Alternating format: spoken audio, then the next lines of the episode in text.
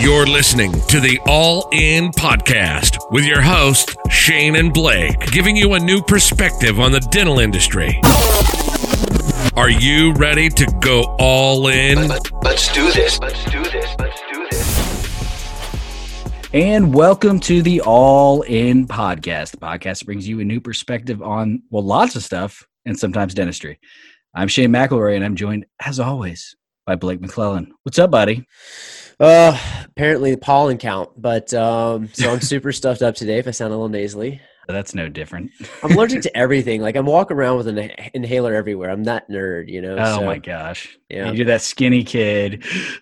Hey guys, can I play? And then Yeah, can yeah. you slow down? Yeah, that's the, And I also think I could do every sport, and I'm really not talented at any. You know, not even, and not even like subpar. So like, yeah, it's just really embarrassing. says but- the five foot dude who played basketball his entire life. I know you've got Dominique Wilkins back there too, like the tallest yeah, dude. out there.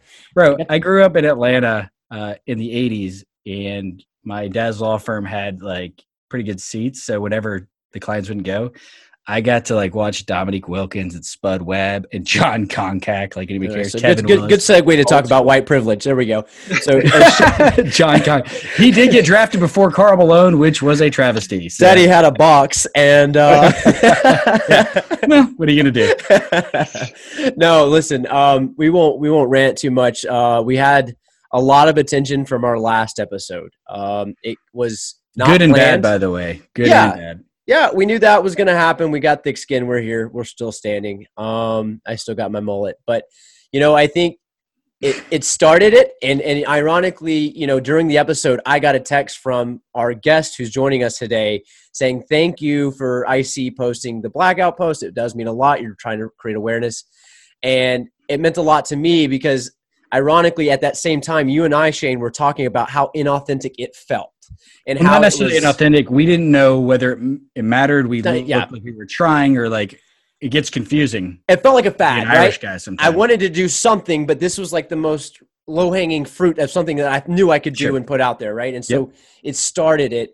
And now we're seeing some great discussions. And today I sent you a video, Shane. It was a discussion with awesome. um, Emmanuel Acho and Michael McConaughey, or Matthew McConaughey, and uh all right all right all right and it was good. Uh, and I and it's gonna actually help me today for today's conversation that we, I want to talk with our guest about. But I think it's time to start changing the optics on this topic.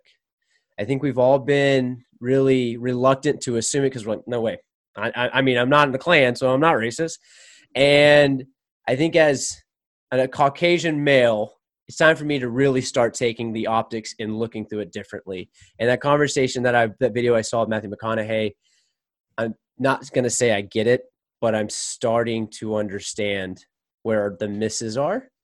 And I hope today's conversation opens that up even more while also kind of driving us to unity. Um, as a as a human being, uh, as someone in the dental industry, we've seen a lot of divide during the COVID too.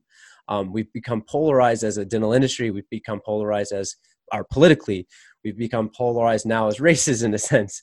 There's so much polarization, and I think we're all living in the middle.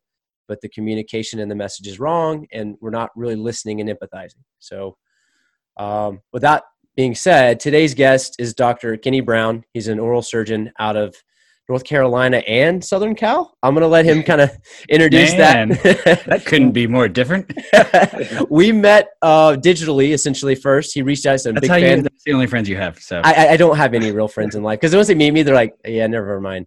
well, if they saw the way you looked first, uh, Yeah, you do- especially you now. do look like a racist. I'm not gonna lie. Redneck hat, I got a redneck hat, a beard, a mullet. I mean, beard, a mullet. Like I'm one. I, I, I'm one uh, Milwaukee best away from a NASCAR race right now. Oh, like God. straight up. Like, but Dr. Kenny Brown and the guys had an amazing uh, life already. Great family, doing good things. He's a mutual friend of our. We have a mutual friend, uh, Dr. Hunter Dawson, who's been a oh guest. no, that guy. Yeah. So you talk about rednecks. He's been working with rednecks like hand in hand on. he's a smart redneck. But he's a red- so Kenny, listen, thank you for being here, but welcome. How are you? yeah, thank you for coming on the show. We appreciate you. no, doing well, guys. Thank you so much for having me. Like I said, I, I really appreciate you guys trying. I think the effort is is there. Just a simple post just kind of lets people know the support and just standing for trying to stand for what's right. Uh, so you know, my pleasure being here. I'm so thankful to to be talking to you guys today. So, Um, so I really appreciate it. Kenny, can you take us kind of like a fast forward version from like where you're from, where you went to school, why you wanted to be a surgeon, like that whole process? Yeah. Yeah, so I, I went to undergrad. I went to Stanford University, and then Never heard of it. um, Sorry. Yeah. While I was there, I was interested in surgery just as a general profession. Well, I had the opportunity because the med school's there, the hospital's there, so I talked to different surgeons, um, and fortunately met a oral surgeon in the mean like amidst of that. And then I started like you know really understanding more about what they do on a day to day basis, right? Because I think you know when you're a kid, you're just like, oh, I want to do this. This is so cool, but like, what do they actually? do Yeah, you have no idea what they actually do. yeah. Yeah. So so as I started to learn that, I was like, oh wow, this oral surgeon like he's got it nice. Like he gets to go home, he gets to have Wednesdays off, and like he's not he has no pager, right? Like all these all these things, right? And uh For and those who are listening, surgeon- don't know what a pager is. yeah, yeah, exactly. So so you know he wasn't tied to the hospital. He could he had flexibility and i was like oh okay well that was nothing i ever considered before. And um, so he offered to let me work. So i worked as like a sterilization tech in his office Nice. you know just cleaning instruments. And then from there just kind of really grew an affinity for it. Um, and then eventually so, so i was like hey how do you do this? She's like oh dental school. I was like oh okay so then i went to baylor uh, which is now texas a&m Mhm. um, did my time there, and then for residence residency, I went to uh, Harbor UCLA, which is sort of like the the, the county sister of UCLA, Westwood, right? That's Okay. the one that everybody hears about, Westwood. But so we were in the county hospital, so we were a four year program. They were a six year program. And where are you from originally? Where, where, where's hometown? So yeah, I was born so from Inland Empire, which is like uh, just Southern California. Ontario is the, is the name of the city. Uh, in high school, moved to Dallas, Texas. So right. you know, Well, you what? about My culture roots? shocks. yeah, yeah. So you, so you talk about culture shock, and you talk about look experiences. That was an Yeah. experience, and then after that, I went to Stanford and been bouncing back and forth. So, so let me ask you that. Okay, so going from SoCal to Texas, we talk. I, I, that's where I'm from, North Texas, about an hour outside of Dallas. Very rural air pockets around it, right? And then you have the city. And Dallas is almost Mhm. kind of a quiet city now. It's been kind of antiquated, I guess, in a sense. Fort Worth took it over. But when you went to Dallas, what did you encounter? What was that experience like when you went to Dallas? So the, the difference is, you know, I guess the roots of Texas are, you know, you feel like it's like a cowboy. Like, wait, are we going to go to school with like cowboys? Are they going to be like horses to school? Like, we don't, we don't know no concept of what that is. And Right? and and, and Uh, like just to sidebar real quick, I was on our high school rodeo team when I was lived in Texas. Okay. I, rode, I rode bulls for my high school. I took a class on welding and shaving cows, and once a year, they I remember in elementary school they would do the cattle drive that comes down from the Yeah. Midwest or whatever, and they would run cattle through the city, the town, and that was a thing. Like it was. Yeah. yeah, yeah. You're not So- far off. yeah. So, you know, so I actually came to a spot, the city that we settled in was called Southlake, which was actually a bunch of transplants. So it was people from Florida, New York, Yep. California, as companies were now merging to Dallas for cost of living for their employees, tax benefits, and then easier travel, right? Sure. Instead of buying a ticket from LA to New York, they buy it from Dallas to New York or Dallas to Maryland or whatever, DC. And it's that much cheaper. So and shorter. So ended up that the community was actually I mean it was predominantly white, but it was actually just people from all over. So it wasn't like a, a true country Well, it wasn't like a southern town. Like I live in a town where it's like a lot of northerners in the south, right? right. And a lot right, of pilots right, and things like it's just south of the airport in Atlanta. So yeah, a lot of transplants, which which is not a bad thing. It's kind of like Arizona, you know, Phoenix is Yeah. that way. You know, LA Yeah. is a little bit that way too. Just yeah more. absolutely absolutely so i mean so there was a bit of a culture shock in that uh, there was not as many black and brown faces right in, in this community and how are Um, you received when coming in? How did you perceive that welcoming? Was it yeah so fluid or is it? part yeah so for the most part it was actually a positive a positive um experience In now way was it positive? in, in that i never felt out of place from the standpoint as being told that you're out of place right Sure. I felt out of place because, uh, you know, when you look around, you're like, oh, I'm the only one that's black in this room, and uh, okay, you know, Yeah, and that happens a lot, and, and sure. and there's an element of you that kind of gets used to that, right, and gets comfortable with that. Um, and so no one was outward outward mean to me. But okay, let Um, me ask yeah. you that because I think this is a good opportunity for empathy. Did you ever feel anxious or intimidated or excluded or and I know you said that they were welcoming, but did you have these paranoias or precursors or things that maybe we don't think about as a white person, right? That you're going into this environment, and again, this conversation I watched with Matthew McConaughey was very kind of eye-opening in a sense of just the Mhm. little things that I think Yeah. are, are the miss. Was Yeah, that that's a always a, second question. thought? Was it was there kind of like did you ever feel like you were being taught to differently or treated differently? And even though it wasn't maybe derogatory, it was a again some type of negative way assumption or something. Great. Yeah, great question. Yes, and I think that's where most of I think a, a majority of the black community lives. Yes, there's absolutely that sense of like, ooh, I don't really belong. Um, and there's that sense of, okay, well, we'll see how this goes, right? Okay. As you get into high school, uh, so I, I, I got there in junior high, but as I entered into high school, things started to change a little bit, right? The school gets dramatically bigger. You got more mix of what's going on uh, people are more aware of like themselves, right? They think they're cooler, right? All these things. And what year was that? Just to give like a timeline. That must have been a difficult question because Kenny froze. Wow, you just you just froze him. You took Shane. 12 minutes to ask a simple question, and I took and I froze him. I froze him. He may have to come back. Let's see. Uh, it'll freeze for a second. Um, Blake, Blake, have you ever been in a scenario? Let's talk about this. Um, I've been in a scenario where I was the only white person there. Sure. Now, I didn't feel unsafe, but I'm going to be really honest. Like, it felt weird. Like, I look around the community I grew up. The first time I went to the Middle East, I was terrified. Okay, great. when I got off the plane, I instantly felt shock and fear in my body and why is that? because I had watched so much the news. Uh, Sure. I was raised up as through 9-11 and all Sure. these things. And so I, I realized what had been tattooed in my brain. And I had no thought of fear or anything when I got there. And the moment I got off the plane and I walk out and I see a culture that is completely different from mine, Oh shit! I don't know I've been- what to do.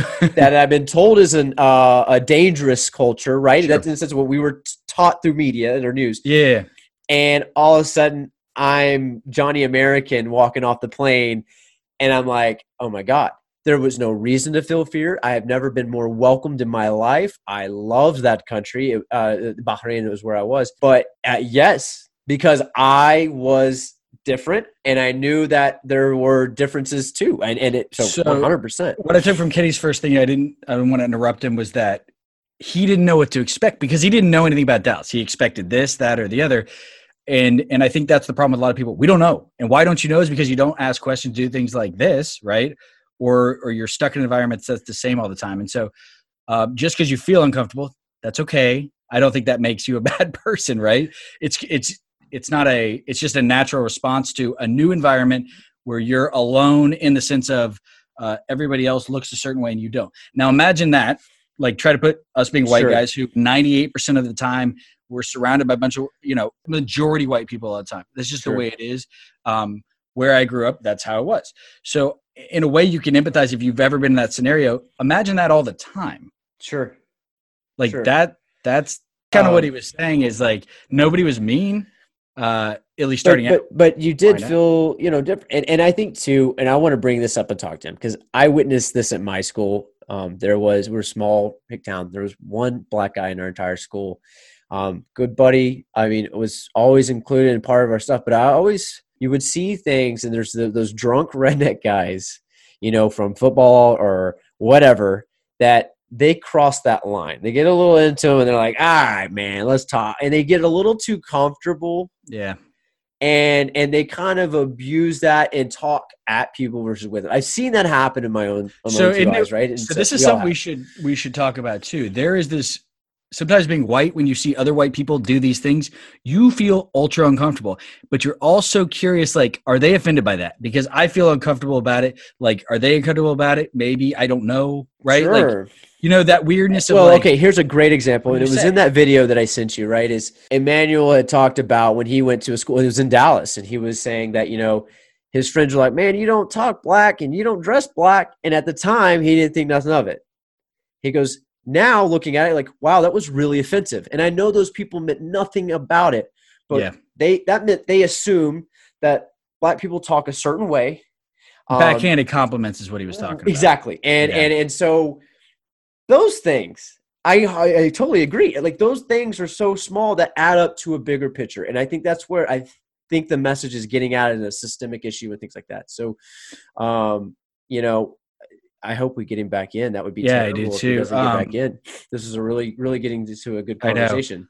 And we're, It- and I don't even like talking to you, so there's that. I yeah, Um, there's that, and yeah, it, it's just you and I couldn't differ anymore. I've got a map of the But I national think- forest back here of like hunting trails and stuff and ATV trails. You've got basketball jerseys. Like you and I are like polar opposites. I'm all outdoors. You're all basketball. indoors. This is my outdoors. If you could see that, my uh, Golden Tee video game. Like, yeah, no, I did Uh, inventory actually before this. I was putting all my ammo together because you know I had to buy some more. because why wouldn't you have ammo to do what with? I don't. know. Yeah, it's it's like you know it, I needed that two thousand rounds just in case you know somebody breaks into my home. I'm not sure you're going to use it. I got more than that. I got about. But if the apocalypse comes, I'm coming to your house. well, like so, like prices started going up like crazy on on on ammo. So I was like, oh, I'm you know I'm Yeah. watching these deals and I buy, and because during I don't know why, but people run out and buy guns like crazy when this happens. Like, I mean, everybody thinks you're just all of a sudden Wyatt Earp. I don't know. Like, I love guns. I'm a gun gun enthusiast. No, I think it's more the uh, anytime there's a situation going on where there's a crisis or, or a Sure. shooting or anything like that,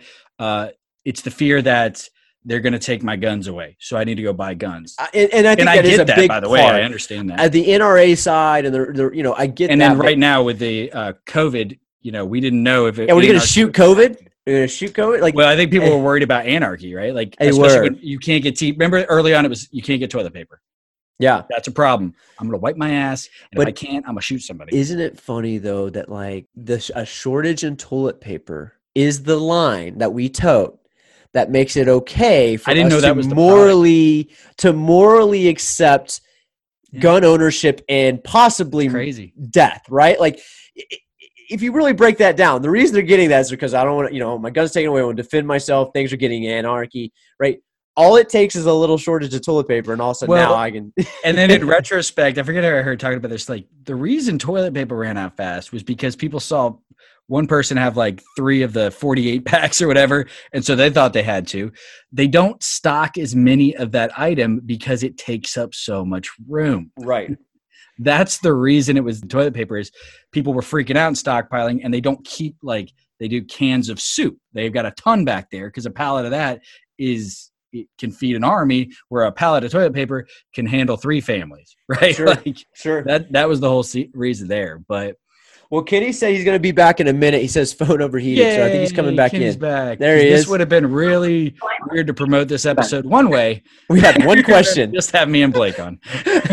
Hey, yeah. So I'm so sorry, guys. My I never had that happen before. It says phone overheated. Overheated. Yeah. That's actually happened to me before. Oh, you were oh, outside. It's done it to me too. When you're outside in the sun, or Dan, the that thing. will- charger too. yeah. Yeah, yeah, yeah. Wow. All right. So, all right, I'll bring us back on timeline here. We had talked about you going to high school in Dallas, and we were talking about did you have any paranoid fears? Oh, and what what stuff? years were that? Was that? So Because that was that matters. Yeah. So I I got to Texas in two or ninety nine. I want to say. Okay. Okay. Um, yeah. So right. Yeah, that's right. All right. Ninety nine. So I came in as an eighth grader, and then slowly went to high school. So then high school, like I said, things changed, um, and that either I just became more well known or whatever the situation was, and and just had more interactions. And so now you have people saying, well, some outright saying the N word, right? That Right. does happen.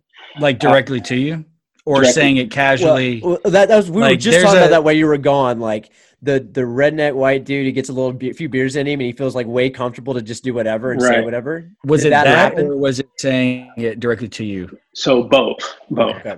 Um, and then, uh, so you have that happening both. Then you have things like, um, you know, feeling excluded in certain situations, and you're not, Okay. you can't exactly put your finger on why, right? Sure. You don't because you. It's hard to say like, oh, maybe they just don't like you as much, or you know, or you don't know why, or just comments like, yeah, just little comments like, oh, but you're black. Oh, why are you not like the other black people? Or like, why don't you do this? Why don't you do this? Wh- So why- when somebody says why are you not like the other black people? How does like what is that feeling like? Is it anger? Like, take us through mentally what that's like, especially in high Yeah. school. Yeah, so it's, you know, you have like the drop in your stomach, and you're like, okay, what's about to happen here, right? Yeah, because you say, "Am I going? What am I going to do? How am I going to respond?" The first thing that came out of my mouth, and this, this is me personally, was, "What do you mean by that?" hmm Right?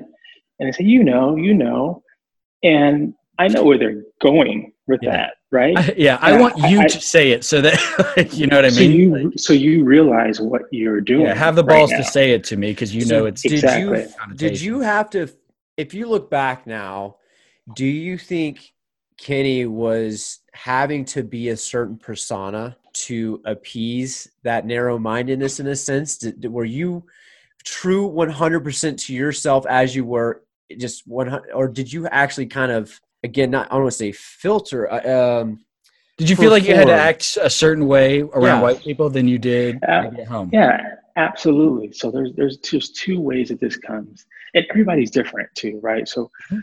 the the first the first instance is well, when someone asks you what you like, what movies you like, what music you like, do you just say the stereotypical thing and say rap or this is my favorite artist? You know, is that what you say? Or That's what do I you say. like- well, yeah, or you say, oh, well, I like everything, Yeah. right? So that you're not fitting that for them.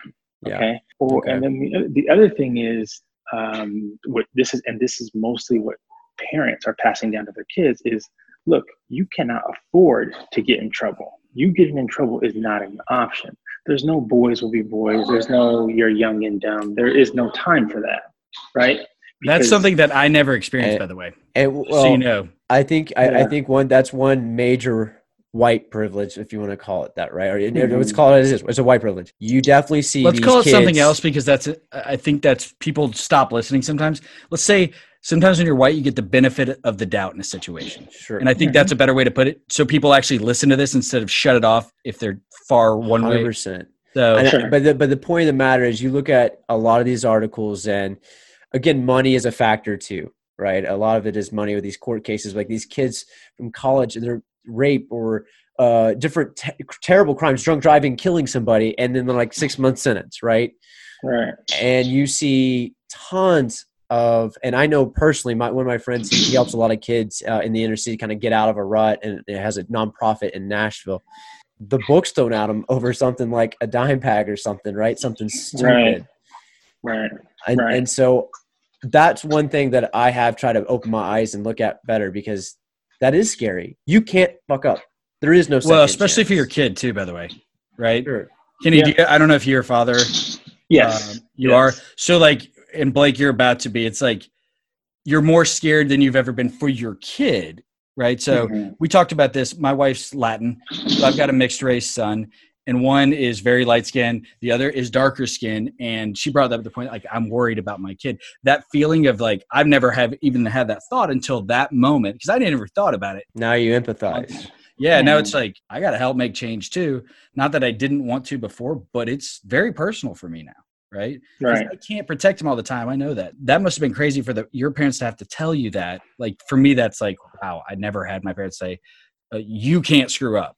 Like, Right. like, right. just don't get caught. You know? Right right right right right yeah so you know that that's the reality of if you said if you had to position yourself or posture yourself in a way that is um, that is different another here's another example is dating right girlfriends going over people's houses like you're like looking around and you're like i'm not sure if this is going to go over well right because I don't look like they probably want me to look, irrespective of dress and clothes and, and outside of that. Yeah. But like, you know, I think that's a that's a real reality. And so No, for that, sure. that's another that's another posturing that you have to do, right? So, and I think But- some people listening would probably say, "Well, yeah, it's Dallas, Texas, you know, blah blah blah, this and that, you know, it's redneck." I mean, I always saw Georgia as way more redneck and racist than Texas ever was. Uh, Texas was a lot of ignorance, and again, those rednecks that'd be really comfortable with saying stupid shit. But Georgia, there was a lot of hate and divide that I saw that really bothered me.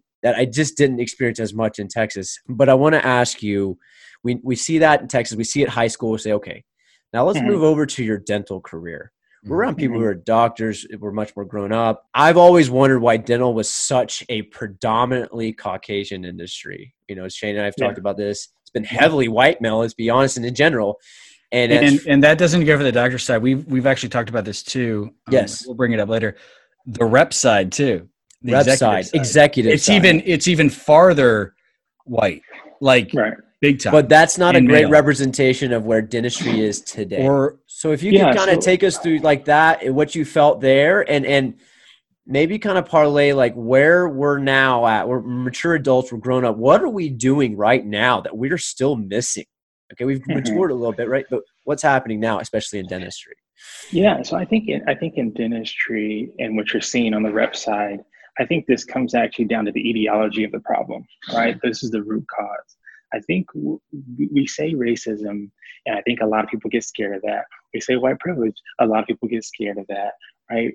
What we really, you know, if you wanted to rephrase it so that it's easier to hear, it's just racial inequality There you go. I like that. There you it's go. inequality and and where that comes where that comes into play is opportunity right so it dental school is not cheap right it is not easy you have to go through We got to do high school then you got to do college and then you got to take a test and then you got to go to dental school right uh, you guys are i'm sure you guys have done talked about the debt the amount of debt that these these Yeah, grad, early grads are in right so you know, so if you have no money, if you come from no money, if you don't know how to manage debt or how to even manage a loan or how to apply for a loan, right? Or nobody comes to your school to talk about dentistry, right? Sure. Nobody comes and does outreach at your school because this is not never would have thought about Well, that. you maybe you maybe not you maybe don't even go to the dentist because your parents never had benefits that allowed you to even see what that was. And then when you go to the dentist, it's a white guy. So that's probably not for me. Well, let me ask you this then to kind of parlay on that. Because Shane and I were talking about this beforehand. The middle class. It is something that is glamorized heavily, especially by Republicans, but white culture, middle class is where we all try to live. It's the Mhm. sweet spot. I'm not the Stanford, you know, surgeon like yourself. I'm not. I'm not that guy. I don't aim that high. I'm, I'm, I'm right in here, right? Okay. and I never was. I came from a very small, poor family, you know, hardworking blue collar family. But I think what I my perception of the way that the African American community is informed about is you either do really well. You're this shining star. You you're a surgeon. You're a president. You're whatever it is, right? Those really rare things that uh, was never appealing to me in a sense, or uh, attainable to me, I guess you will. And then the athletes, the millions and millions of dollars. That's what we see a lot of. But we're, there's a, not a lot of focus on, in my opinion, on the middle class in the African American community. No, well, you're sharing the in in the news and the media. You're showing the black athlete or entertainer, and then you're showing like Right. in the worst Mhm. scenario, right? Correct. Why aren't they you- showing that entire spectrum? Yeah, why is it so polarized? And I'm not saying it was by choice. I'm At saying least like, from how our do we perspective, what we how do we bring that because that can maybe change lives right because the, for me Correct. middle class is obtainable it's a good lifestyle i like it i'm happy here but it's what we're i mean in, in, in in caucasian culture it's in, uh, tattooed into your brain right it's what Mhm. political platforms are on Right. So, yeah, this is a great point, and this is probably when we're talking about starting to get to solutions. This is this is where I think the direction goes. Right. I think it goes towards the middle class, giving more and more opportunity for the Black American to attain that. Right. I think, unfortunately, there's this narrative that oh, if we they just want handouts and oh you got to pull yourself up by your bootstraps and you got to do all this stuff. But you but you understand no matter how hard maybe one person works when they walk through the door and someone sees you for not what your hard work is or isn't th- that's a hurdle that you may never be able to overcome right? Um, and and it, especially and, and Shane, you could say this more but like in the rep culture it's like a lot of it's word of mouth right? Oh i know a guy i can bring on i know a guy i can bring on and Sure. slowly but surely it just ends up everybody looking the exact same right Like- I literally said that my like the second year in this or whatever. I'm staying at this huge conference room. We were kind of staring at all each other, and I looked at my business partner Rod, uh, and I go, there are no black people in this industry. What is Yeah. going on? And because in medical and spine and th- it's there. We're Mhm. diverse, a little bit more diversified in that realm, but in dentistry, it is 100% So heavily. I'm going to give you a really quick story. This is actually a true story. Um, I'm not going to say the name of the person or the company, but it is a dental company, and this person was hiring in Atlanta and was interviewing. I was like, "Oh, you know, you know, you find anybody good?" He's like, "I've got this one guy who is amazing, and I can't hire him." And he goes, "He's black. I've, I've, it's not going to work. I've tried this before. He, people won't buy from him." That was his perception, and it wasn't that he didn't want to hire him. He just was like, "I'm almost saving him from failure." In his mindset, right? Which but seeing that experience is like holy shit like Is that part of the that's problem? that that's a Yeah. ser- i mean A- a- absolutely. I mean, that's the that's the perception that we've that we've created or that's been created for us, where, where however you see it. Um, and so I think really what we need to focus on is racial equality. And in this sense of for the Black Americans, we need to elevate, right? We need to encourage. We need to lift up, right? Because I don't think Black Lives Matter, Black Panther, all of those movements, all of these initiatives, we're not asking to to like let people who did things wrong off. They weren't asking for that, and, and I think that gets Right. misconstrued, right? Nor were they asking for a specific person or people to be president. They were it. it for somehow this got over politicized. Like this became a, this was it started out as a human issue and became a political issue. And why would you pit one person over another? It doesn't make sense to me. Well, okay, I want to ask you about this, the political side. I right now am, and ever since Trump's been elected, I'm Republican. I think Trump is an asshole. I don't think he's stupid because he's smart enough to make that much money and get to that position. He's obviously got some intelligence on me. But he is an asshole. He's insensitive and he does a lot of mistakes. Okay. I don't he's not my ideal candidate, but I like the Republican parties. I feel like I'm racist if I say anything to do with Trump. If I wear like I do have a MAGA hat. I have I have a mm-hmm. Space Force sticker that I bought too. I've got you know Right. political memento that I save from anything that I think will be worthwhile. But how did how are Republicans all of a sudden now considered racist? White Republicans in a sense, right? And what can we do to, to clearly break that? Because there is a lot of racist Republicans out there, hundred percent. Sure. There are Sure. a lot of people who were just looking for an opportunity to use that gun, and when they saw Right. rioting, they were all excited. Like they're ra- deep core racists. Okay, I get Right. that. There are a lot of good Republicans that think the Democratic Party is actually bad for the black black community in many ways. Right. How did Yeah. it become racist, and how do we again separate ourselves from those idiot rednecks down there in you know South Alabama? and and, I, and yeah, I no, I hear you on that. And I think it's just, I think when we talked about the human issue, I think there was a very big missed opportunity by the Republican Party to say, guys, this is a human issue that we need to support. That a certain population is hurting of our country. People also That's it. forget, like the it's black- not about all lives people- matter. They always It's- matter. It's it's it's it's always that but a specific we have a need and that need right now needs to be met and why do we lose focus on that and have to lump it in with the nra versus what you want to do with taxes versus versus wearing a mask or not because covid like it's kind of ridiculous right yeah. the, the idea is simply that a certain population is being treated unfairly, right? And they're treated unfairly, and we as America have probably done that to them, right? So I think when you consider all those various things, it just becomes a human issue. the anger comes from somewhere. And I, I'll I'll tell you one thing. I always listen to passion. I was very upset in the beginning as a business owner when I saw looting and rioting. But I, I also know that, and I also pointed out like, it was a lot more white people than black people in these looting and rioting videos that I saw. Um, I think it was just opportunist about any color. Right, right. um, the protesting is what what I really do support and I understand.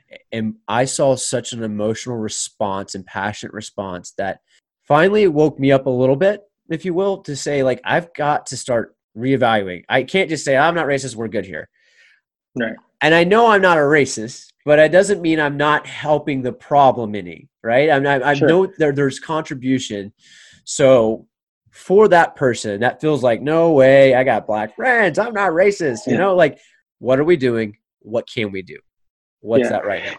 So, so, uh, so Small change. I think, yeah, I think in general, there is a large set of people in your shoes who maybe come from a background that is maybe not tolerant. And they've either transformed or their parents have told them, like, hey guys, we, we, this is not the way to think, this is not the way to treat your friends. And so, in that way, you are sort of colorblind, right?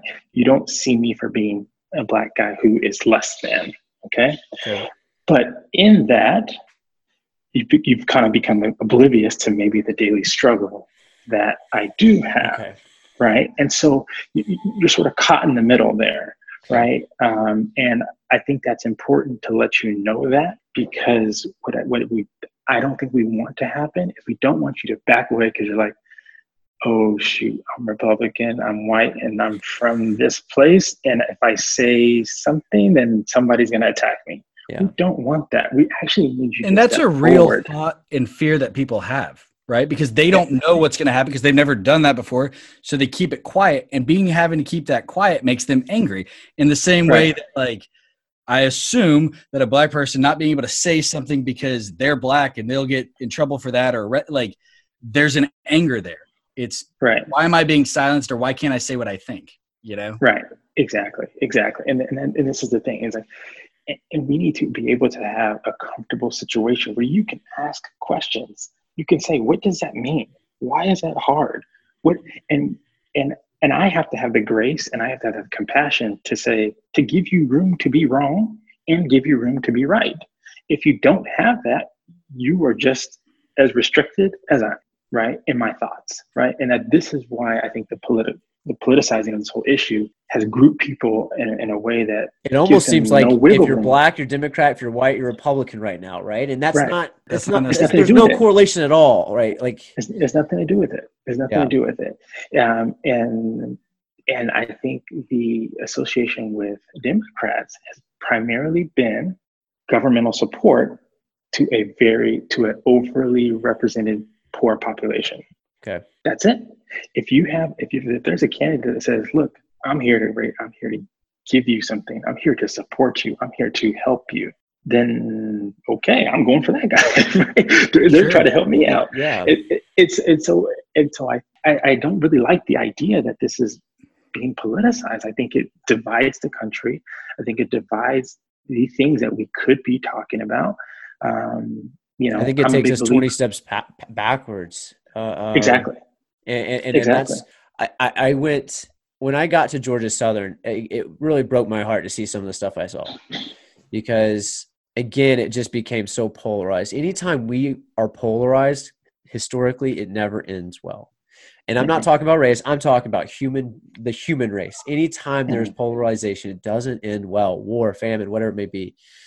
And I don't think this is a polarized issue. I think the universe, message is universal, but there's so much of a lack of empathy. And, you know, I think you're I think we've got to have a lot of conversations, right? There's got to be a lot of conversations, more comfortability talking about it. But I don't know how we open up those platforms. I think hopefully something like this and, and Instagram lives that I've been seeing going, hopefully that does do something. Mhm. But and I'm sorry to interrupt, but like my other buddy who has podcasts, employees that work at the company I work at, you better be careful with that, man. To have this conversation, you better be careful there. yeah, It's like, wait, so I have to be, I'm supposed to be afraid to have a conversation, ask questions that I have real questions about so that I can understand better. That shouldn't be something we fear. That should be something like, oh, we should do more of that. And yet we're making it a scary thing because what if I say the wrong thing or ask the wrong thing? That's a fear, right? Like that's an inherent Yeah. fear. Whether I I think that it's subconscious, right? Like I got to be Right. careful what I say, but then I'm not really being me. So how do I have an honest conversation? and, right? and and and therefore you're not yeah you don't get a true understanding Yeah. right you can't you can't and that's why i say we really have to have the grace i think it has to be from both sides i think we have had the opportunity to really show our anguish to show our pain to just demonstrate like guys this is hurting this bad right that's what this past three weeks were about right? and it's Three, been the weeks. first time in my lifetime because you know I was telling Blake before, you guys were really young, but I remember the Rodney King riots, right? Mhm. And those were more riots than protests. At least what I remember, what the media showed, by the way, right, right? Right. And see, and I, but I do remember being in shock, being like, like I'm being very honest right now, being like 12 and thinking, well, he had to do something, right? Because there was no video before. Like, well, it had to do something because in my where way I grew up, you didn't see white people getting beat up or arrested or anything unless they did something really jacked up. And so for a lot of white people, it's like, well, there had to be something we're missing here, right? We're seeing this, so Yeah. had to do something, right? I, I'll, I'm I'm guilty right there. I will say Yeah, I had all the did not. videos. I did not. I was not heavily impacted by the George Floyd video. Initial take.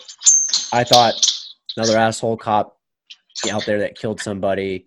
You know, they, they were detaining or whatever. I was not because again, a lack of empathy. I didn't invest as heavy into it, and I think that's where now looking back in hindsight, because I could empathize with the business owner having their business looted that happened after this protest started, right? And I, I focused on that and I was getting upset about the looting and stuff because of post COVID. But then I never got upset about the cop video and stuff. I just assumed like, yeah, cop's gonna go to jail. He's an asshole, whatever. It wasn't like a But the hard hit. assumption is wrong because how many times Right. we've seen it, and there has to. It's like in where you work in the emergency room. Uh, there's a lot less liability if somebody dies, and the reason that is because they're trying to save somebody's life, and in that scenario, there can be mistakes that are made. Mhm. There has to be some leniency with with police in some ways because they're put in some horrific situations. But that was not one of those situations. None at all. correct. and and that's the issue. And i've seen in my lifetime that happen over and over again where it's a slap on the wrist maybe they lose their job but they don't go to jail and somebody's dead. Can you imagine losing a family member? Like i start i try to the, what i try to do is put it in my eyes. All right i put in their head if i lost my wife or my dad or a, you know what i mean? Or blake you that happened to you. I would i'd lose it. And they say that out loud? Okay things make sense now. Makes sense. Exactly. And I, and I think that's that's that's what you're feeling, right? That's what you're feeling right now. Is just that that and so much more. And the reason I, I bring it back to the racial equality is because even because what we saw in COVID, right? We saw we saw these people were dying, 110,000 or whatever the number is at this time. And but then now you look at the percentages and breakdown. It's like, wait, why is there so many black people dying? And there's nothing like what is that? What what what happened there? Yeah. If you look at maternal deaths in the U.S., it's like three times. Hey, what what what is that about? What happened there? Right. So the, the police are given leeway. It's just that their outcome is so much worse, I guess, because the, Sure. the negative outcome is death, right?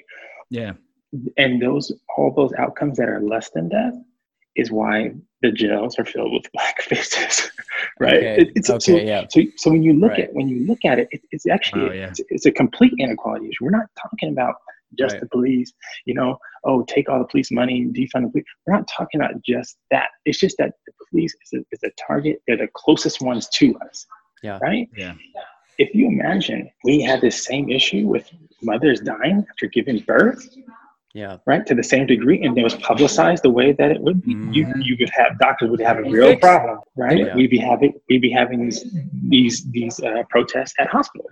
Yeah. Right? So, So- so you so the inequality is not just with the police. It's across the board.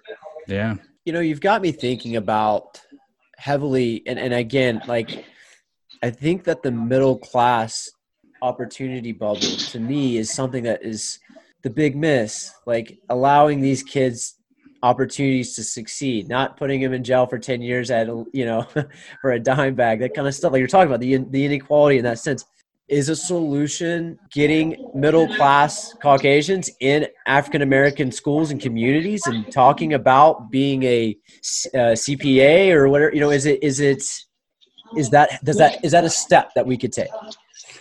Yeah, I think it's a step because I think I think it's a it's a step because we're talking about um, empowering that community, right? We need to empower, and some people will talk about reparations and giving money, but like, okay, sure, if you want to do that, but then what do you do with the money? as as we all know, there's a lot of stuff you can do with that money that that may not be the best for you. So I, I think we really just need to empower the community and this is why it takes both sides it's not just a one-sided thing because this let's think about let's think about uh, America as a whole, right? Let's say, w- wouldn't it be uh, cool to say, hey, let's raise the median household income of everyone in America, right? And if you saw that, w- what's going to happen is it it's going to be a majority of black people, or no, no, not a majority, a disproportionate number of Yeah. black people. It's not a majority, right? Because that they- you'll get people arguing, oh, well, there's more white people on welfare. Yes, there's also more white people in the world. So, like, Percentage, talking yeah. percentages. Yeah. Yes. so so so i think i think we need to make sure but it's when it's when you first see that face what is your reaction what is your assumption what do you perceive that person to be or not to be right so if if you have like like same as you were saying the guy was awesome he's an awesome candidate to sell but you perceive that he can't that no one will buy from him But you didn't You give the opportunity to either. and you tried it one other time how many Yeah. other things have you tried multiple times Right. that have failed or, or succeeded right Hundred percent. in sales Yeah. in sales you have multiple strategies like okay we're gonna we're gonna put this lady on the front of it let's see how it works oh Right. no one bought it let's put a Do you know man how on many white Oh, sales great. reps have been fired or failed? Like, right. Right. Right. Yeah. No, that's that's Yeah. but yeah, that's it. like That- a lot. that- a that's lot. it. That kind of And- stuff is the miss. Those little lookovers, those little simple like, oh well, you know, that that's a big part of this. That's feeding into this system. I, I agree. I, I and and I would say that I haven't done anything like that situation, but I'm sure I am sure there's been a situation um, Yeah. that that I've I've I've maybe done the same assumptive thing. Yeah, I mean, and this, and, and look, look, this is the other thing.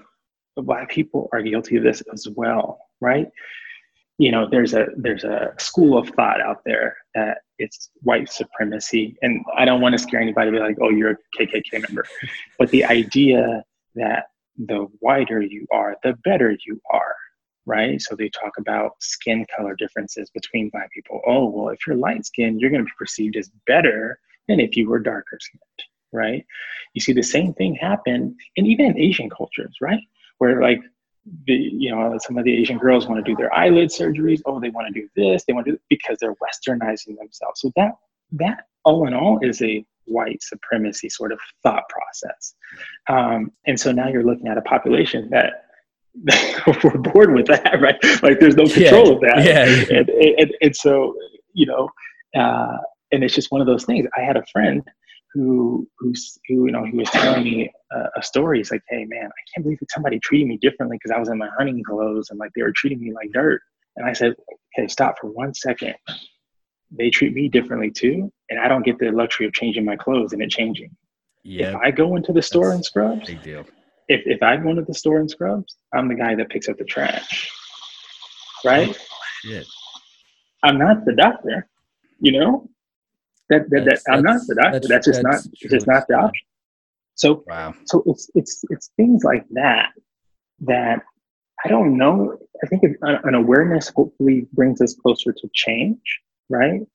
Um, but I don't know if there's some law you could pass to say, it's, "Hey, everybody that looking at it, it has to be authentic, right? It has to be true. Yeah. And I think what what the hopes of this discussion, and especially again, I, I'm riding the coattails of uh, what, what the the thing that McConaughey did with Emmanuel Acho. You know, it, I think it's about just talking about those topics you wouldn't discuss and just listening. I, I think for me, I, I've I I don't. I'm not going to say I get it yet. I don't. I won't. I, I, it takes a long time, I think, to understand that empathy. It's clearly paying uncomfortable to ask these questions, Blake, because they're taking like five minutes to ask a two second question. but no, I, I think it, it's for me. It it is eye opening. It is eye opening, and, Yeah. and that's all. I, I was just comment, but like it, it is definitely eye opening.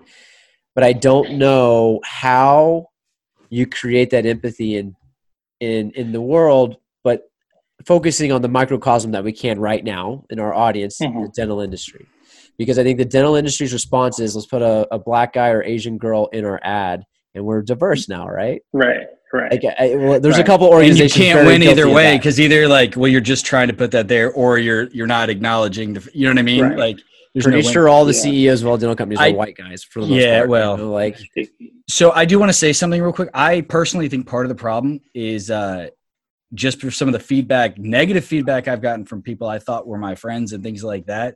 uh, calling me names and, and simply by saying I accept and understand the fact that I had it better, not just than most black people, but most people growing up, uh, white suburb, like didn't have to want or worry. He was that Like, asshole kid. Yeah, we got it. Yeah, I didn't. i I've never taken it for granted, but I recognize that, right? Like I got a a solid hand, and I don't need to screw that up, and I need to make sure like I help out other people if I can. I don't miss that. I think a lot of people. I got called a white apologist because I acknowledge that I grew up in a better situation than eighty or ninety percent of people, right? Like I'm not Yeah. apologizing for being white, and I think that's what people are afraid of. I saw a video, and I've got to find the woman who says a white woman to a huge audience of white men and women, right? I think it was like a middle class community. I got to find the video.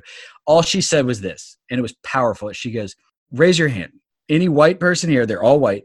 If you would want to change positions with a black person with the way they are treated by police officers. That was it. That was all she said. Not one person raised, their hand. And in that moment, you had 200 white people go, Oh shit, we have a problem, right? And it's more just the recognition of the problems kind of starts to heal the problem naturally and organically, at least starts that way. When you force something upon people, there's a natural fight back. When somebody tells you to do something, what do you do? No matter what it is, even if it's good for you, you go, wait, don't tell me what to do. Right? Right. So I think just the recognition of the issue to me was, you know, I started recognizing, seeing more scenarios where like, oh shit, I never even, I never even thought about it. Right. Mhm. Um, Mhm. and I wanted to add that because I think there's a lot of white people who realize that would you switch? You're an oral surgeon who went to Stanford out of Southern California, and if we both got got pulled over, I never want to be have the feeling that you feel, or I assume that you feel from what Yeah. I've seen in a lot of videos and things like that. Um, is that a scenario like? Would you rather? And I'm not saying trade races. What I'm saying is trade the feeling, trade the fear, trade the scenario Yeah. or the way you're treated.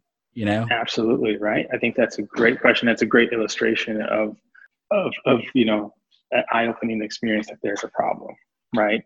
You know, it, it, it you know it's an interesting thing is I'm sure if you took someone who's white and you took them into a room and it was all black, We talked about this when you were off air. That's happened to me Like- before, and it was I was uncomfortable at first um, because I it wasn't normal for me. right? It wasn't it's just, normal. It's just it's just not normal, right? Yeah, and, and like and even like we were talking about how in the rep community you guys recruit friends and it's just your circle just ends up looking a lot like yourself because it's comfortable because Sure. it feels good it's comfortable you can connect over similar experiences you could connect over there's no Um, unknown factor or like, am I do am I okay to do this or that or like you know? And that's a normal exactly thing. yeah um, speaking of that i think i think dentistry this was sort of a snowball effect no pun intended because because of uh, lineage right? There's a lot of like father son or father Yeah, daughter Very true. uh, doctors. And so like the opportunity for them a long time ago was to be very to be professional. And i think Sure. you have a lot of that going on. So i think that's where that hits. But corporate world i, I just it's just you know excuse after excuse after excuse you know? And it's just like you just don't want to give the opportunity right? You, you don't see the potential because it's not that's just not your perception of that person you don't have to call yourself a racist because you don't have the perception just be aware of what's going on Well, a lot of these, Reflect. these Or why am I asking yourself why am I thinking the way I'm thinking or why do, like just asking why to why do I feel that way? Like that's in anything Yeah. that can be really important. And then you start digging deeper like, oh, yeah, that doesn't make any sense. Like why am I doing that, right? yeah exactly, exactly. I, I have a question for you too. Um, you're an oral surgeon. Have you ever had a scenario where one side, colleagues, treat you a different way, right? Have you ever had that? The other side, patients who are out of their mind. Maybe they acted a certain way, and, and you're about to do surgery on them. Like, Yeah, what is right. that? Has that ever happened? And you'll be like, I could end you. You know that, right? yeah. so uh, colleagues it's like a it's like a oh you must have went to that program oh that's you know that oh, that's your training or Oh, you mean. Stanford? yeah, well, Uh, you know it- it's, it's one of those it's one of those things right uh, speaking of Stanford, if I if I'm sitting on an airplane and I'm talking to someone, you know, they eventually it comes up like, "Oh, what do you do?" And I say this, and I, "Oh, what school did you go to?" And I say it, and I'm like, "Oh, what sport did you play?" Oh yeah, God. right? And I'm like, okay. Now, did play a sport. So there's truth to that. yeah, right? so you're like, So- damn it. but but but uh, I mean, my story is a little bit different. We can get into that. Yeah, the assumption. Now, I actually got into Stanford. I actually walked on to my sport. So like, I actually didn't get in. I wasn't recruited for a scholarship uh, initially. Um, so you know, but like, wait, why would you ask me that? Yeah. You know, and that's one of those I, I can almost I can see a white person asking that and and thinking it's a compliment because I wish I had played that sport, right? Right. And so, but not thinking it all the way through, like, why did I assume that, right? right, You know, right, so- right. I mean, And, and it's, it's and you know what the other thing, Shane, it's okay to call yourself out and be like, dang, my bad. I don't know why I said that. Right. I think we hopefully will get to a point where we can like laugh and celebrate our differences, right? And not feel ashamed that, oh shoot, I can't believe I thought that, right? Yeah. Or you know, or whatever it is. Right? so so to those listening that may go shit ah shit you know there's i've done this or done that you know like i think a lot of people thought that they were supposed to go on facebook and put their status as i, I realize i'm a racist and i'm sorry you know like i don't think that's what blm is about. H- what's that what's day one as all right i know i'm going to do everything i can to stop this the the the stereotype and everything else is i know again it's not putting your facebook status apology. Is it just being aware and conscious and having open it's, mind? it's being aware it's being aware it's being conscious it's being willing to have a conversation. If you have questions and you happen to have that token black friend be like you know what man? Hey I, I hope this is okay you know i hope you're okay. You know i want you to know i'm thinking of you. Like that is a lot. That is a whole lot because so many of the black community take this burden around silently if we're all working together and i come to the office and i just got stopped by the police or someone just said something to me, I'm not going to come in and be like, "Guys, yeah man, these white people, internalize they, it, they're, yeah. they're killing me, right? I'm going to be like, they're going to be, you guys be like, hey, what's up, man? How are you doing? I'm like, oh, I'm good. You know, Yeah. I'm more, t- I'm more likely to complain about my kids about, about, about, you know, I'm walking to my car and some lady turns around and looks at me and w- starts walking in a 45 degree angle the opposite way. I'm like, you know, there's a lot of cases where I just stop, like stop walking, just like, okay, I'm not going to go anywhere, so you don't think I'm trying to rob you. yeah You know, No, I- Like, I- that's just not. I'm, you know, I'm, I'm not coming to work with that. I'm not yeah living. I think that, I think that's what people need to start thinking about is like it's a bag you're carrying every day, right? It's it's it I have never once thought about it like that. I have not mm-hmm. empathized in that position at one bit. And I want to be I want this behind us, right? We're not racism's over. Get behind us. Like this could go away, right? Like let's put this in the past. But it's not. It's an everyday issue. And that's where I think I'm definitely missing the boat. Is like it's not that you're just like black people are sitting around going, Hey, we just want to, you know, yell for some reason. We get a protest, you know, like this is a problem. And, And, and Blake, it's not I'm an everyday realizing that. issue for you or I.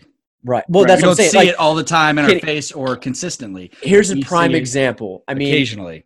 I know I'm discriminated against when I look like a a bum. Like if I'm wearing my hat, like a flat That's bill fair, hat though. backwards and stuff be like that. That's fair. That's about as discrimination I've ever felt because I look like a slob, right? Like, and Yeah. I went into a bank to cash like a twenty thousand dollar check one day, and they were like calling the cops on me, basically. Right. I, but I look again, I look like a skater kid who just stole it off somebody. But I have been pulled over by the cops multiple times with a weapon in my car, and they never took me out of the car. They never asked to look at the weapon. Never even wrote me a ticket. I never felt fearful. I never felt scared, not one bit. I have to admit this. I've been pulled over a number of times, and the majority of the time, sir, I'm sorry that I had to pull you over.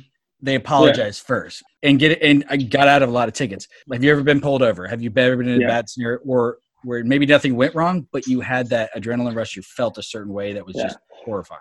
So, so every time the lights go on, it's an adrenaline rush. Every time the lights go on, you don't even Which know. everybody gets it to a certain degree, but not overwhelming. Like mine's, oh shit. Well, Yeah. a bad, a bad, a bad interaction that you, you and I would have, Shane, would probably be like the cop was just kind of a dick. And He didn't let me out of my ticket. Yeah. That's it. I'm not getting my Right. ass whipped or possibly killed. I don't see that mm, ever. Right. It's never been a thought in my head. So, so, so for for myself, I'll speak for myself. Mine is okay. Dial my wife. Put the phone on the seat next to me, Oh man, Jesus Christ! so so that someone else can hear what's going on. I couldn't imagine. Right? You know, Fuck. Which, And- by the way, has to be some- horrible for her too.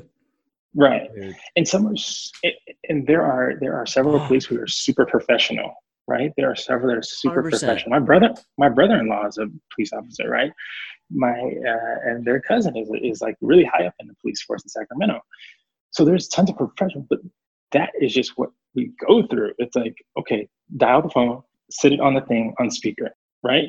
And then, and then sometimes you'll get the question of, oh, are you from here? It's like, dude, you see my license, you see the address where I live. Yeah. And- you get a, so- you get a Karen on there. She's gonna. It doesn't matter where I live. Like you know what I mean? right, Like, right. and, and, and so that is just the initial jump of what anybody's thinking. Yeah. You know, whether everybody's going to have, you know, some people might have a weapon, some people I don't carry one, some people might have one, some people might have the legal thing, some people might have alcohol they're bringing from the store. You know, who knows what it sure. is.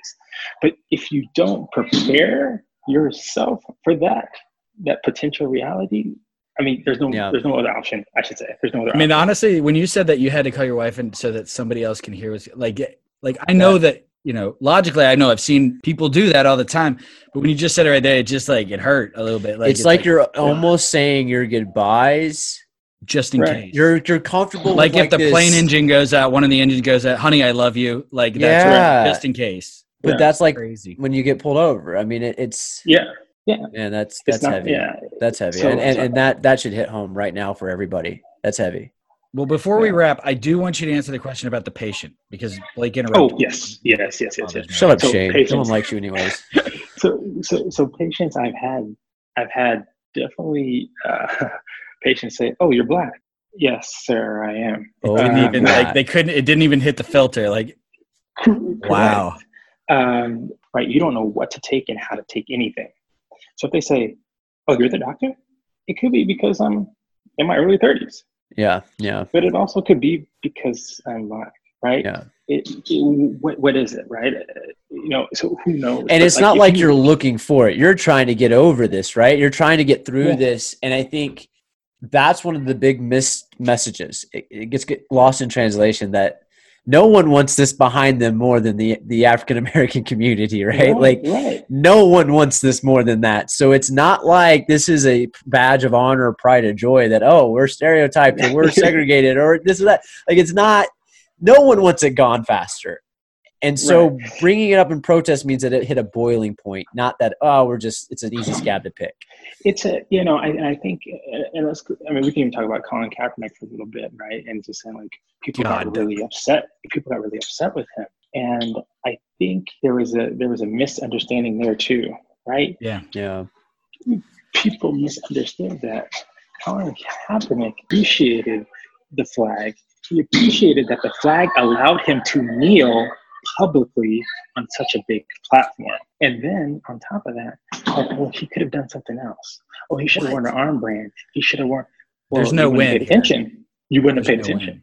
But you wouldn't have paid attention. Well, I think white people are like th- truly. I, I said there, be like, what's he supposed to do? Like, you what you say? Well, you you see a riot or you see a, a protest that gets really big, and like that's well, well, they don't need to do that. And they said it. They they don't need to do Yeah. that, right? Like these are things that I hear, and I'm like, well, when he took a knee, which is as peaceful as you can get on a on a platform, he'll never. The NFL apologized. Great, he's done fine with money on sponsorship. That's fine, but you can never give him back the prime of his career again Yeah. Right. that you know you were like the league actively was like i just don't want the trouble and i think that's Right. what a lot of white people are looking at me like i don't know if i want to piss off my friends and i'm not going to lie i've hesitated on posts we talked about this and i'm done with it because i'm like well what's this customer going to think of that i'm like you know what i'm done this is like And you got to keep in mind, Done. here we are in Georgia, right? Like you know what we're Yeah. dealing with here too, and and and I'm seeing it on my Facebook feed. Uh, People that I'm not real close with, so it's I mean my circle's a pretty good circle, but like Facebook, you got a lot of friends on there, so you see some stuff, and I'm like,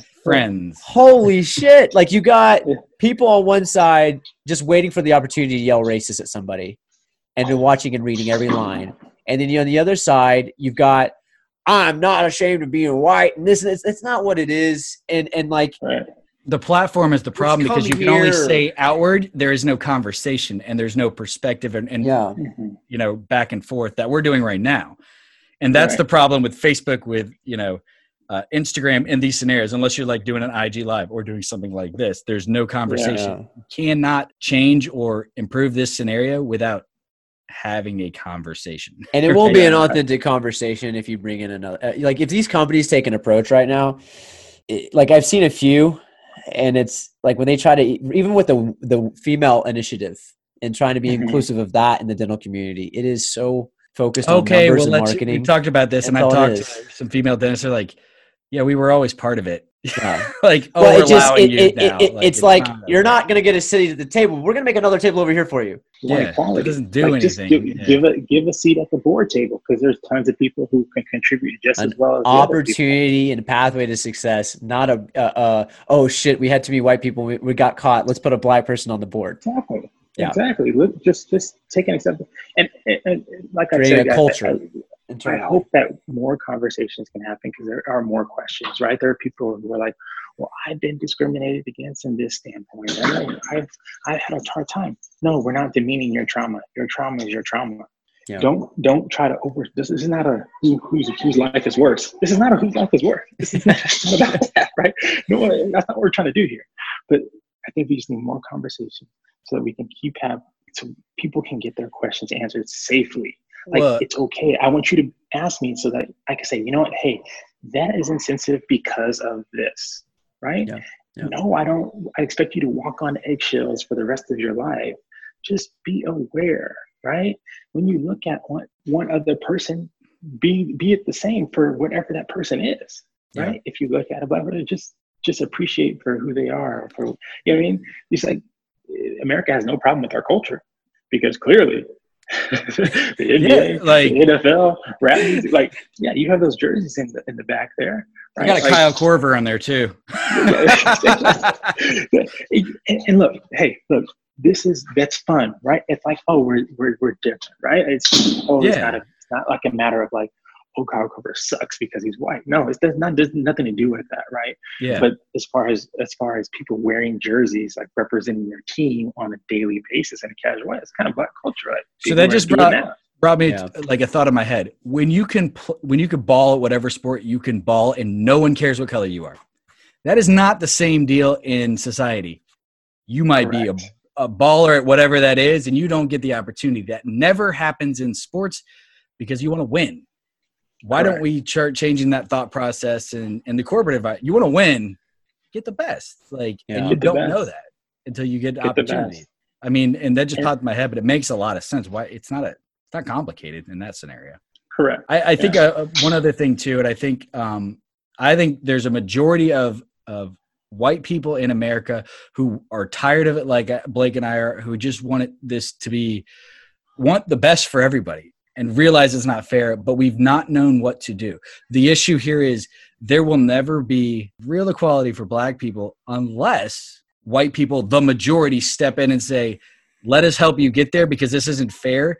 And we're being quiet because of this 10 or 20% or whatever it is of these assholes over here. We got to end that. And I think that's, you know, we're not sure what to do, like Blake and I, but we feel like we're, we're trying, you know, like, right. So it's a power shift, right? It's a power shift. And I'm not saying a power shift to the black people, but it's a power shift, power shift to what wins and what doesn't win. If we really want to be capitalistic, if we really want to be a free market, like the best team wins. Yeah. Right.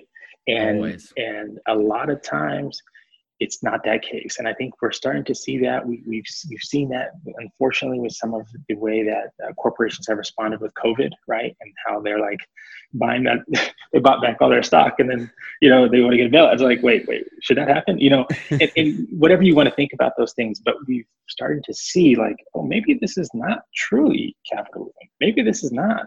This is not a, a power. You know, maybe this is not equal opportunity, right?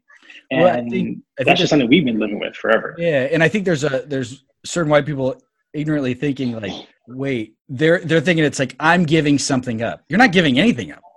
You're just Yeah, you're not giving anything up. You're not I- giving up. It's not giving what you have given. It's just not hurt allowing people to be hurt anymore for no reason or be treated poorly for no reason. Like But I think or I not a reason, but no legitimate reason, right? Like people got to understand that. But that ignorance is there. I mean, you probably don't hear that unless it's from somebody angry, but I hear it in in nice tones all the time from people, and I just think like, what the? What are you talking about? Well, I mean, there there are so so the military, unfortunately, they get hurt protecting people of other countries, Yeah. Mm-hmm. and they gave up a lot. Yeah. These guys are Yeah. young; their families are growing. and they gave up their life for another country. Yeah. And so you should have the same. I'm not saying give up your life here, but what I'm saying is like that analogy of giving something up. This is, I mean, we fought for freedom for our people and we fight for freedom for other people. There's just a lack of appreciation, though, I will say, in the US compared to other countries for other cultures. I think Mhm. we're very narrow minded and kept inside this little bubble, bubble quite often. Um, you know, if you're in Europe for 30 euro, you're going to get to multiple countries, right? And, Right, right, right, right. and multiple languages and cultures and this and that. And we're so narrow minded to the US style. Um, and I think there's a power struggle, like you said, of like, I don't, well, you know, hey, I like the way things are. You know, I'm white. Right. We've been running the show here. Like things are good. Like let's not. Oh, hey. You know? Right. And I think that part is that partially is the problem. Um, look at the divide that happened when Obama got in office. Right. Um, I respected the man because, like, dude got to that position. Anybody Right. that's president of our Right. country has a, a respect for me because, damn, you did it. Like, that's impressive. Yeah, exactly, exactly. And and this is the thing we we have if we can stop politicizing issue, if we can Yeah. come to some sort of It's not really. a This isn't political. This isn't. This is no party No, no. affiliation. This is human race. right, right. I mean, let's just get better. Let's Yeah. just have an iterative process. If we're if we're talking about if we're talking about evolution, like, evolution just says we got to get better. Well, that'd be a longer conversation of how annoying it is that everything's politicized because we have elections coming up, so both sides are going to use this one way or the other. Yes, That- yes. That's annoying, and that's part of the problem, a major part of it. Yeah, We- Joe Biden. I mean, Joe Biden went on the, the Breakfast Club. So, I mean, like, Yeah, you know, like, this is where we're at. Uh, Yeah. Joe Biden. They, they better get a much younger vice president. That's all I got to say. He might be in the old folks' home by the time he's done if he gets elected. so, um, Kenny, I would thank you so much for your time. Um, I would love to bring you on again on talking about another issue or whatever, like not necessarily. Yeah. issues, Well, like, we solved racism on this episode, so let's just talk about the celebration in a few weeks. Let's just do that, right? we Yeah. solved it, right? That would be awesome. No, That would be awesome. yeah well I- this was this was a lot of fun guys i appreciate i like i can't say it from the bottom of my heart i appreciate your your openness your willingness to come to the conversation your willingness to see beyond and just ask ask the questions right and just really try to understand even if you never understand but show empathy right Yeah. just just show your heart like man these people are losing family members and this is what's going on right um, and so I really appreciate that, guys. I mean, it's not easy. I understand it. It's not easy from your circles and from backgrounds. I mean, you see parents disowning kids on, on Instagram and so like this crazy stuff, right? But Yeah. just just the the step forward that you guys are willing to take is just is admirable. Is admirable. Well, dude, no, you're you're you're that, amazing for being on here, and I appreciate Yeah, you do doing appreciate it. it. And um, I, I want to leave everybody with one last thought. Imagine today you get pulled over by the officers, and you feel so scared that you Im- instantly are programmed to call your wife or husband, whomever you you know, significant other, and throw the phone over in the seat so they can hear that interaction in the event of that you are murdered or assaulted or whatever it is, wrongfully abused in some form or fashion. Imagine if you had to do that when you got pulled over for doing 10 over in a school zone today. Imagine if you had to feel like you were having to be okay and say your like goodbyes to your wife because you just got pulled over and it was just your day. So let that sink in, empathize, and just small changes will get us there. Small changes, mindset change. No outro there. We're leaving it there. Done. Done. So. Thanks for listening to the All In Podcast. See you next time.